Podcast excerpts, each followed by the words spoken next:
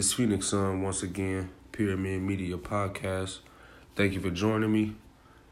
I know it's been a little minute since I dropped something, but I'm gonna keep this thing rolling. Today we're gonna talk about Black History Month. My guy Deontay requested that I speak about the topic of the biological warfare on the black man. And shout out to him. Uh, I do really appreciate you for supporting the podcast, man. That's 100 though. So, biological warfare on the black man. It's very deeply rooted. And we have centuries and centuries and centuries of trauma that our ancestors went through that we have to recover from today. I'm gonna break something down right here. Our bodies are made of 76, 78% water. And the condition of water is 99% based on its memory and pressure conditions. And yes, water holds memory. So, understanding the content of water and its structure is more important than understanding the chemistry of water. Water crystallizes according to the energy it's vibrating with. So, if you write the word hate on a cup of water and then write the word love on a different cup of water, they're going to freeze differently. The, the ice is going to crystallize a, in like in a chaotic way with the cup that you write hate on. And everything is going to appear to be so subtle in the frozen cup of water that you wrote love on. So, I bring that up to say this. If after so many centuries and centuries of going through scrutiny and being lost and losing our foundation of culture, imagine the trauma that we were born into. And now we have to heal from things that happened in the past because it structures how things are today and our bodies remember our ancestors' pain.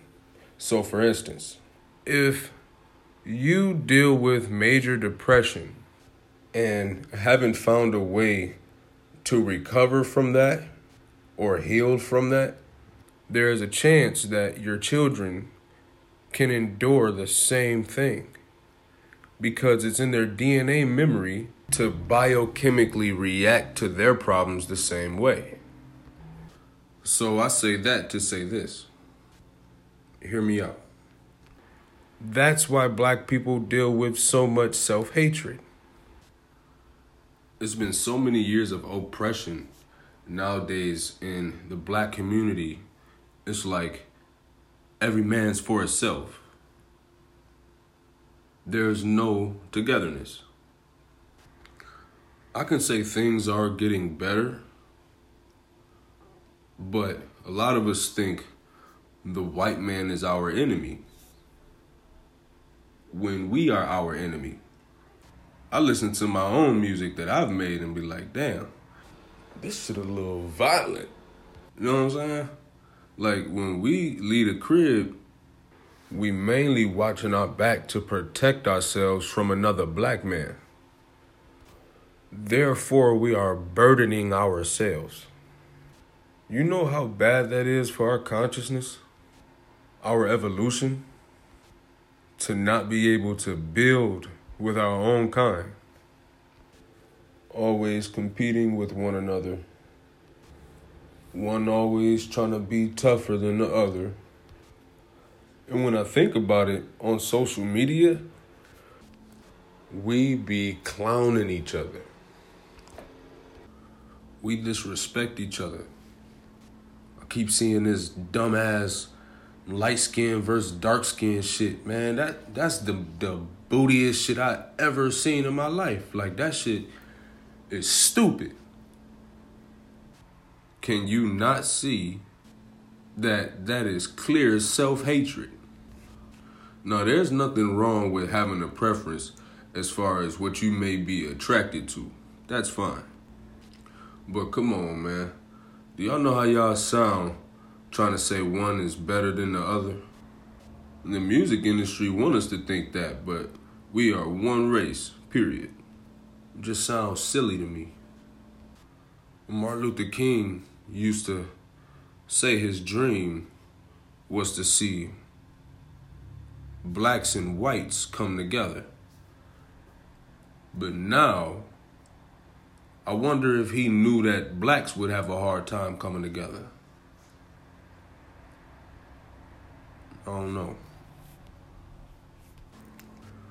I'm not gonna sit here and act like I always handle things the best way because, you know, I come from the hood too. You know what I'm saying? And some shit just is what it is. But as we get older, man, it's our job to make it easier for the ones that come after us. And we all play a different role in manifesting generational wealth. Mental health is important as well as moral ethics. Pyramid Media Podcast. Thank you for joining my show. Feel free to reach out, suggest topics. You know, I'm open to anything. Um, don't forget to subscribe as well, man.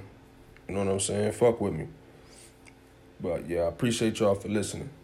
Rest in peace, Kobe and Gigi. 100 though.